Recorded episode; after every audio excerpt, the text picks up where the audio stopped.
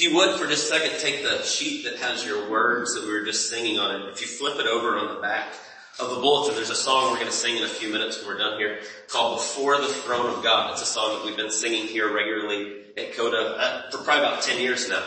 And it's one we come back to and we sing a lot. But if you look there, the very first verse just says, before the throne of God above, I have a strong and perfect plea. A great high priest whose name is love, whoever lives and pleads for me. My name is graven on his hands and my name is written on his heart.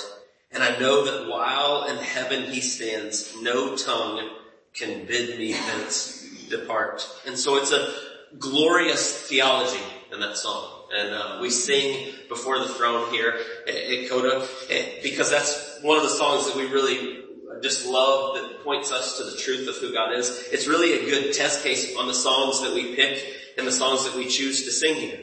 Because we have the conviction here as a church that the, the songs we sing and as we worship together is part of the teaching ministry of the church. Uh, you'll leave here having forgot much of what I said, but oftentimes a song will be stuck in your head. And you'll leave maybe singing that song or those words kind of rattling around and stick with you for a long time. And so it's important when we pick songs that the theology is, is good and it's true and it's deep and it's rich. And so before the throne of God is one of those songs. And so we love to sing that because it is part of the teaching ministry. It's part of our discipleship. It's part of our community that binds us together when we have these songs in common. And so we love that song and we sing it often here. And I love that song because it, it points us to the truth is, Uh, uh, of God sending Jesus and He is our faithful high priest that it talks about in Hebrews. And He's come to do for us what we cannot do for ourselves. He's come to be our perfect priest. In the Old Testament, we would see the priesthood that God gives as the priest stands as an intermediary between man and God. How a sinful people can be near a holy God. And so God sets up the the temple system and the sacrifices and the high priest resides over that. And we see that in the Old Testament pointing us to how we can approach God. When we get to the book of Hebrews and now after Jesus' has finished work, it points us and shows us that Jesus is our true high priest. And he is the way that we approach God and the way we come to him. And so this morning, as we've been thinking just the last few weeks in Advent, talking about the joy that comes from the incarnation, I want us to think today of the joy that comes from seeing Jesus as our perfect intermediary, our perfect high priest, the one who's come that, that draws us back into this relationship with God, that he is our help, we could say, that he's the one that stands to help. And so as before the throne of God says that he stands there and as long as he stands, no tongue can bid me thence depart, that God has us in that. And so I want us just to think about the glory of Jesus helping us. And we're going to look at that in Hebrews chapter 2. We're really going to focus on verses 14 to 18 and then chapter 4, 14 to 16 as it points us to that. And this is the way I want us to look at those two passages this morning. First, I just want us to ask this question of why do we need help? Secondly, how Jesus helps us and how the incarnation helps us to understand fully what he's come to do. And so why do we need help? How does Jesus help us? And then the joy that comes from seeing this truth. And so let's just start with why we need help, why we need a faithful high priest, why we need Jesus to help us, and why we need him to come to us. And so the first, uh, as we ask that question, why do we need help? Real simply, the answer biblically is that we're sinners. That we've turned our back on God, every single one of us. We've spent a, long time this year, if you've been with us, in the book of Romans. In Romans chapters 1 2 and the first half of chapter 3 just make that so clear.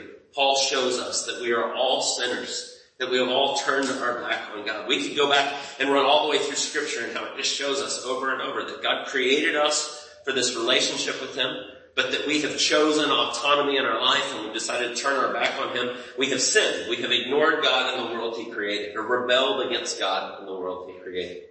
And we could go through all those texts and we could, we could go through Romans 1 through 3, which we did earlier in the year in great detail and just see that. You know, we get to Romans chapter 3 and verse 23, for all have sinned and fall short of the glory of God. But what I want to do this morning when we ask that question of why we need help, I want you just to think with me for, for just a moment. And I think this, this is a biblical idea. Actually, Romans 1 tells us. Our conscience bears witness we are made in God's image. We know that we're sinners. We know that we need help. And I want you just to think about that for a second. Instead of running through all those passages, I want you just to think about your own life and how we know this. I think we know this whether you believe in the Bible. I think we know this whether you've even thought about it as far as what the Bible teaches. I think we all know that we need help. And so when we think about it, our conscience bears witness. You know, oftentimes uh, we we uh, we fall short in all sorts of different ways. I've used this example for years. Francis Schaeffer used to say that even if you had no understanding of God and who He is, that you've not grown up in the church, you've not been around the Bible, you, have never heard the things that Scripture tells us, you don't know anything about Romans 1 through 3. Schaeffer says that all of us would stand condemned by our own uh, standard. And so Francis Schaeffer was a brilliant Christian apologist, and he said, so imagine, he would tell this story, he would say, imagine that when you're born, an invisible tape recorder is hung around your neck.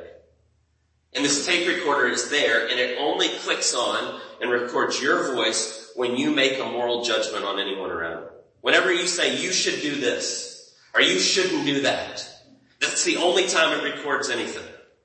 And what Schaeffer says is if you would, if, if we were to have this invisible tape recorder, that when you die and you stand before God and you say, well, I didn't know anything about the Bible and I was not aware of those things and I didn't know that, that God could take the invisible tape recorder off your neck and play back your own voice and you would be condemned from your own understanding of the things that you said in your life. And really that's what Romans 1 says. Our conscience bears witness. We know innately that there's a God.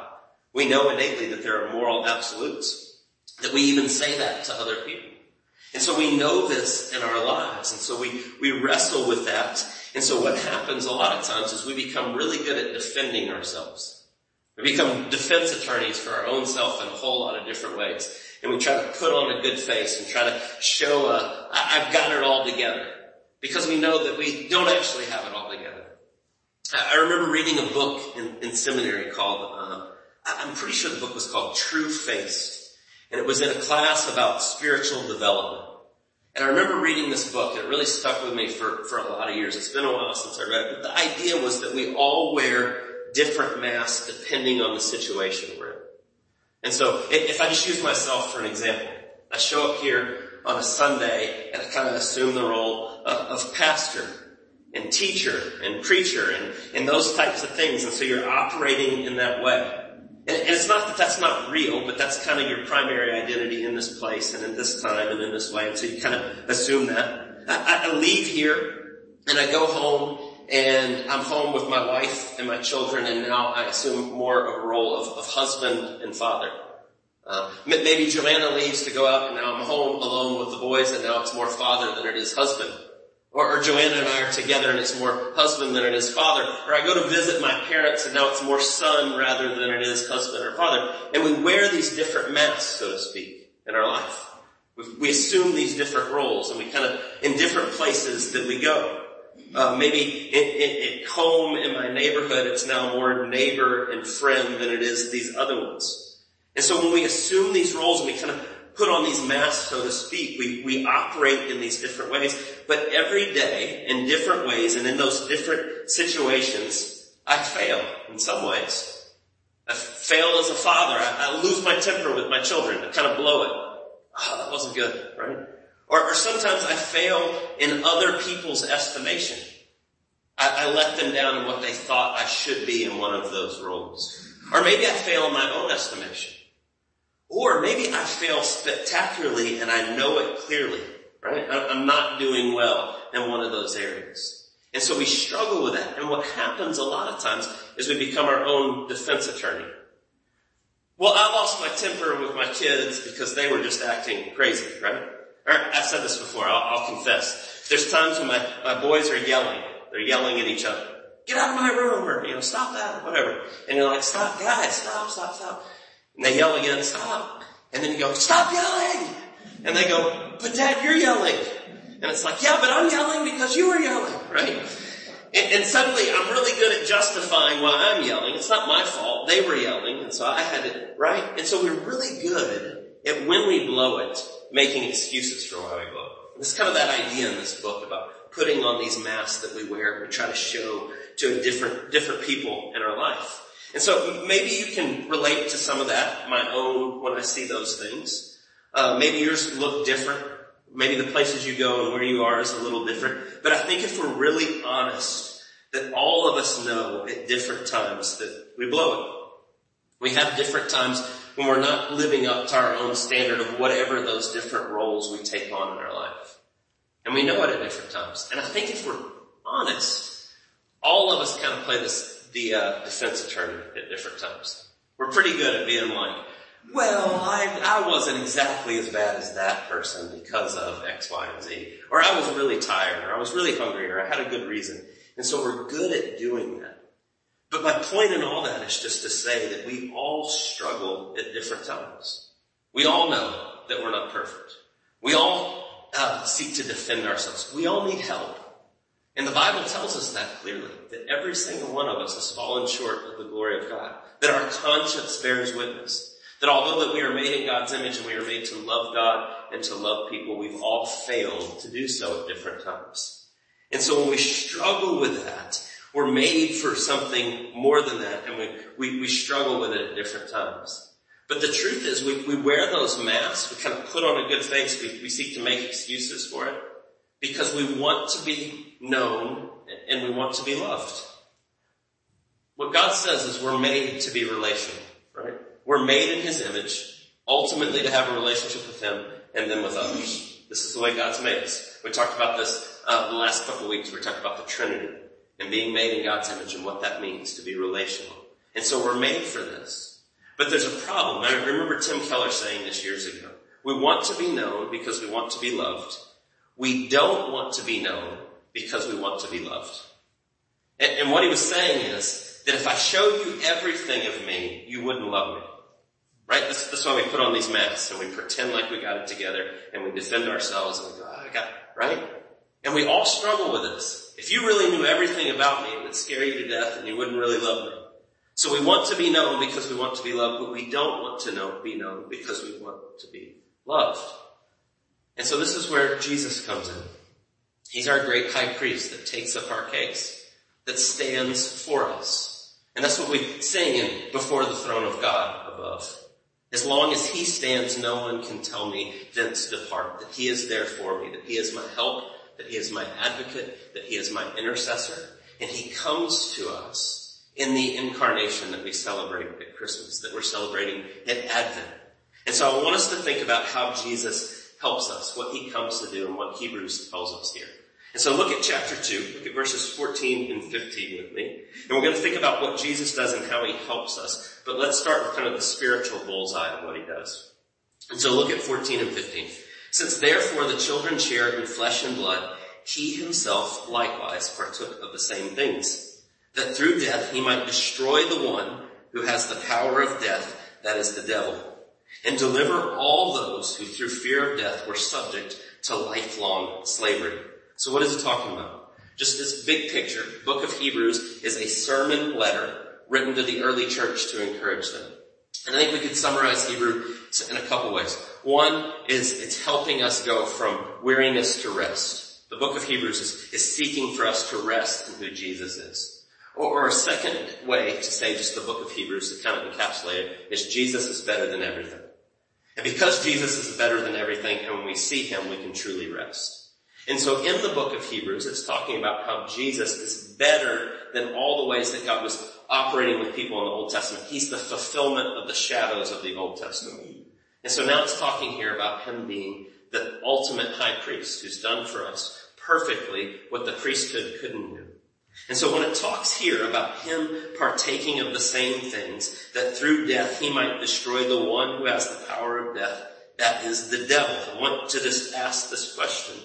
What power does the devil have over you? I want you to think about what I just said about wearing the mask, knowing the truth of, of where you are, how you struggle, the things you don't want people to see, the ways that we defend ourselves. And so the power, um, partly that the devil has and what we see in scripture is that he accuses us. He comes and says, you're a sinner and you're a hypocrite. And he points those things out. Actually, the Bible tells us this. Revelation chapter 12 talks about the devil, Satan being the accuser of the brethren. Or you could go and you could read Job chapter 1 and 2. And, the devil, Satan shows up from wandering to and fro the earth is what it says. And he has this conversation with God. And God says, have you considered my servant Job? And what does the devil immediately do? He starts to accuse. He goes, well, Job's a good guy and all, but it's because you've given him everything. He's not really that good. If you took it away, he would curse you. He wouldn't suddenly be, be so faithful and he starts to accuse and that's what he does. You see this over and over in the Bible. You see in Luke chapter 22 when Jesus turns to Peter and he says, Peter, I prayed for you because the, the devil has demanded to have you to sift you like wheat. That he's going to attack you. He's going to accuse you. He's going to come before you, and I want you to think about the power that Satan has in your life to point out your hypocrisy. Right? To come and to say, you're a hypocrite. You claim to be a Christian, but you blow it all the time. You put on these fake masks and you pretend like you've got it together, and he comes and he accuses. And the power that Satan has, and it talks about here when it says in uh, verse uh, 15, and deliver all those through the fear of death who are subject to lifelong slavery. That Satan can come and accuse you. That when you stand before God, that he doesn't deserve to be in your presence. He's a sinner. And that's the power that's there. But it says Jesus has come to defeat that. And so look at what it says that Jesus does. In verse 14 it says, since therefore the children share in flesh and blood, he himself, Jesus, likewise partook of the same things that through death he might destroy the one who has the power of death, that is the devil. So how does Jesus do that?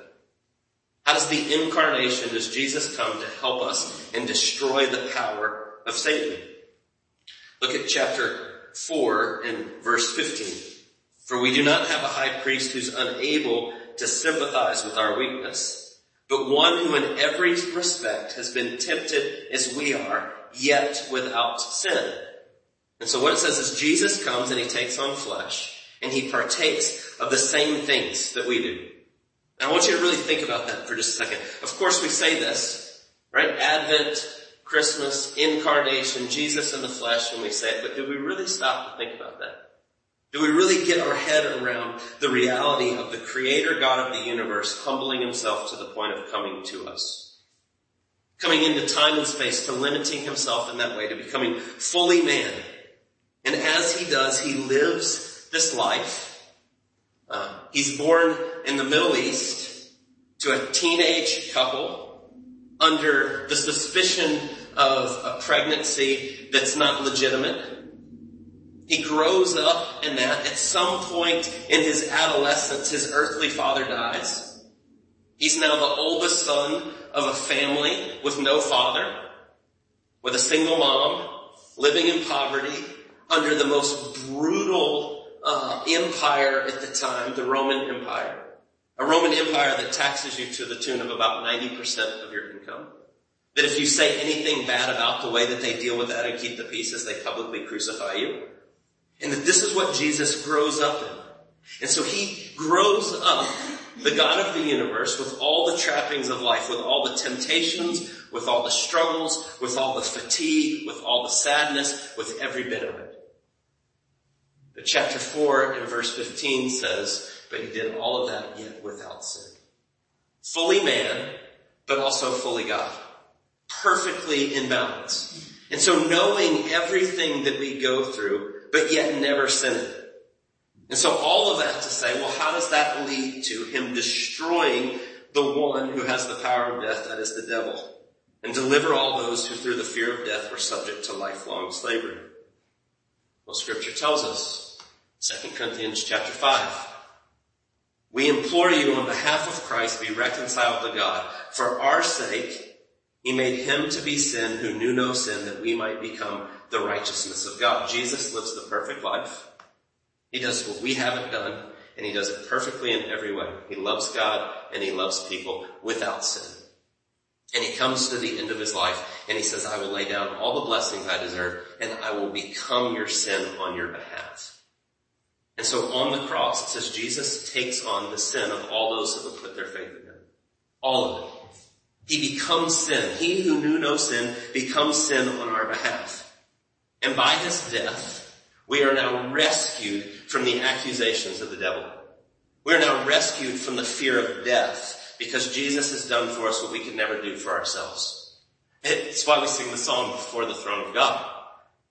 Because the sinless Savior died, my sinful soul is counted free, for God the just is satisfied to look on him and pardon me. What power does the devil have to accuse you of sin? But then Jesus stands in your place and says, I have taken his sin and I have done it and he is righteous because of what I have done for him. There is no accusation that stands against my child. And God ends it. And there is no accusation that, that Satan can bring. There's nothing that he can say that Jesus says, I have not already paid for. And so he tells us here that by Jesus coming and by experiencing all the things that we have, yet without sin, he has made a way for us to be reconciled. And so when Satan accuses us, again, go back to before the throne of God, when Satan tempts me to despair and tells me of the guilt within, upward I look and see him there who made an end to all my sin. What power does Satan have? None because of what Jesus has done. If you are in Christ, there is no accusation that he can bring. Jesus says, I paid for it and it's done.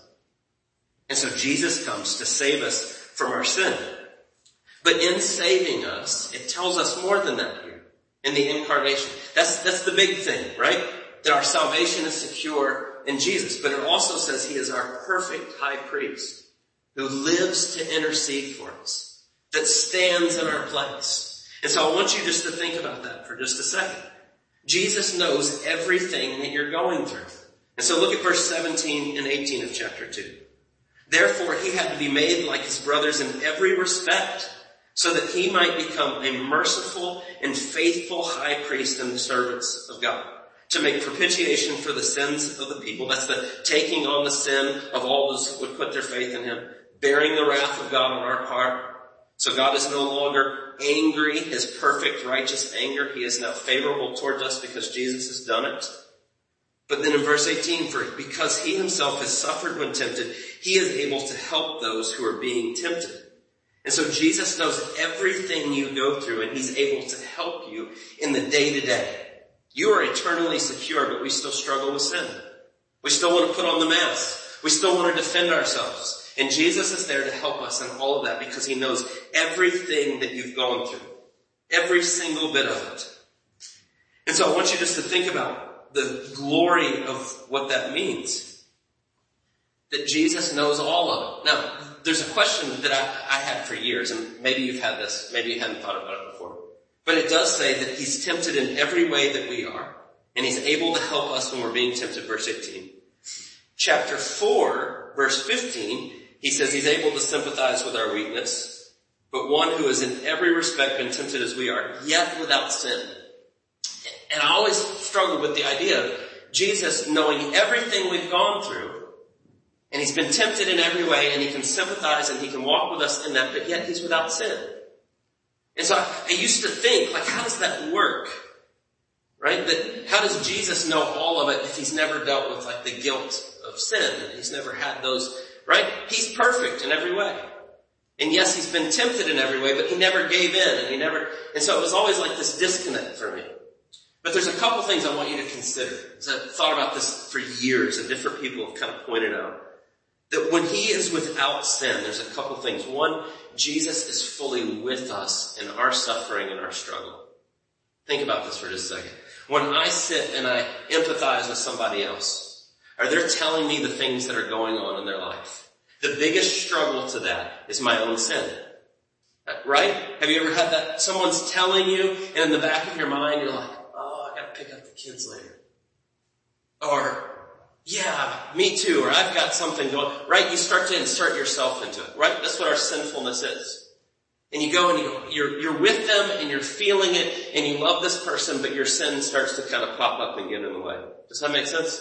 We feel it ourselves and our own stuff gets in. But Jesus is without sin. And so in every single person and in every single instant and in every single thing, he's never preoccupied with his own stuff. He's always fully present with you. You see this in Jesus' earthly life as he goes from person to person and he's fully with them. Jesus has never sinfully gone, man, I got other things to do. I got to get to the next thing. He's always there fully. And so he can sympathize fully and completely with you in everything that you're going through. But then what about the, the part of he hasn't sinned? Well, he didn't sin, so he doesn't have the exact same experience, but there's a couple things to think about on that. One, because Jesus never gave in to temptation, he knows what temptation is greater than you do. Think about this for a second. When I am tempted to sin, there are times when I give in. Right? Maybe I resist sin three times or four times and then the fifth time you kind of, uh, right? So, give you an example. Somebody says to you, uh, so and so is such a great guy who'd never do any, right? And this person's really wronged you. You now have an opportunity in that moment. I'm either going to bury that or I'm going to speak ill of this person. And you go, I'm going to set aside the temptation to say that and I'm not going to say anything. And you don't. And then somebody else says it and you don't. And somebody else says it and you don't. But then the fourth time you're like, well, actually, let me tell you. And you step in and you embrace that. You embrace gossip or you embrace talking bad about somebody. Jesus never gave in to sin. Ever. He was tempted in the same way we are, yet without sin. And so where you and I will give up and we don't go to the end, he goes to the end. Maybe a better example. If I go out today and run, let's say I'm going to go run 15 miles today. Physically, I could probably run 15 miles. It would be really slow. It would take a really long time. It would be really miserable, but I probably could physically do it. At about mile three, I'd want to quit. Because that's usually about as long as I ever run. Three miles is good and I'm done. Mile five, my knees would be hurting really bad. My back would start to get sore. Mile eight or nine, I'm going to be exhausted. Mile 10, I'm really going to want to quit. So, so on and so forth, right? If I quit at mile three, I don't know what it means to resist the temptation to quit all the way to mile 15. But Jesus never gave in to temptation, so he knows perfectly what it is to resist temptation always and everything to the very end. And so not only does he know our temptation, he knows it better than we do. He's never given in. And so he knows exactly what it is. And so he's there to help you in your time of need because he knows your temptation better than you do. But there's one last part to that. Yes, without sin. But Jesus doesn't know what it's like, the guilt and the shame and the inadequacy and the, I blew it again and I can't believe I did that. But that's not true. He does know that. Go back to 2 Corinthians chapter 5. For our sake, he made him to be sin who knew no sin so that we might become the righteousness of God. You realize that on the cross that Jesus became your sin. He took on the sin of all those who would put their faith in him. And he knows exactly what it means. The guilt and the shame and the hurt. He knows exactly what our sin deserves as he paid for it. As he bore the wrath of God. There is nothing that you will ever go through in this life that Jesus doesn't know exactly what you're dealing with. Nothing. And so in all that, he meets us there. And what does he do with all of this? This is what we celebrate at Christmas. This is what we celebrate at Advent. That Jesus came and he did all of this for us. And yet he did it, uh, as it says in chapter 4 in verse 16. Let us then with confidence draw near to the throne of grace that we might receive mercy and find grace to help in the time of need. Or in chapter 2, it says, for because he himself has suffered when tempted, tempted, he is able to help those who are being tempted. Or in chapter 7 and verse 25 of Hebrews, he is able to save to the uttermost those who draw near to God through him, since he always lives to make intercession for them. And what it tells us is that Jesus lives to intercede as your perfect high priest. That he's done for you what you could never do for yourself, and now he puts all of his energy into helping you and walking with you and interceding for you in all things. And there's nothing that you're going through that he doesn't know. That he didn't resist the temptation, that he doesn't know exactly what's going on, that he can't meet you in and help you through. Nothing. And so all the, the mask that we put on and we try to put on a good face, guess what? Jesus knows all of that. And he loves you perfectly and fully because of what he's done for you. Even behind all of that. You are known and you are loved and it's perfect and full because of what Christ has done. He is our faithful high priest who lives to intercede for us, who meets us in all those things. He meets you with grace and mercy in your time of need. And there's nothing he can't help you with. There's nothing he can't use in your life to refine and teach you and show you and bring you closer to him.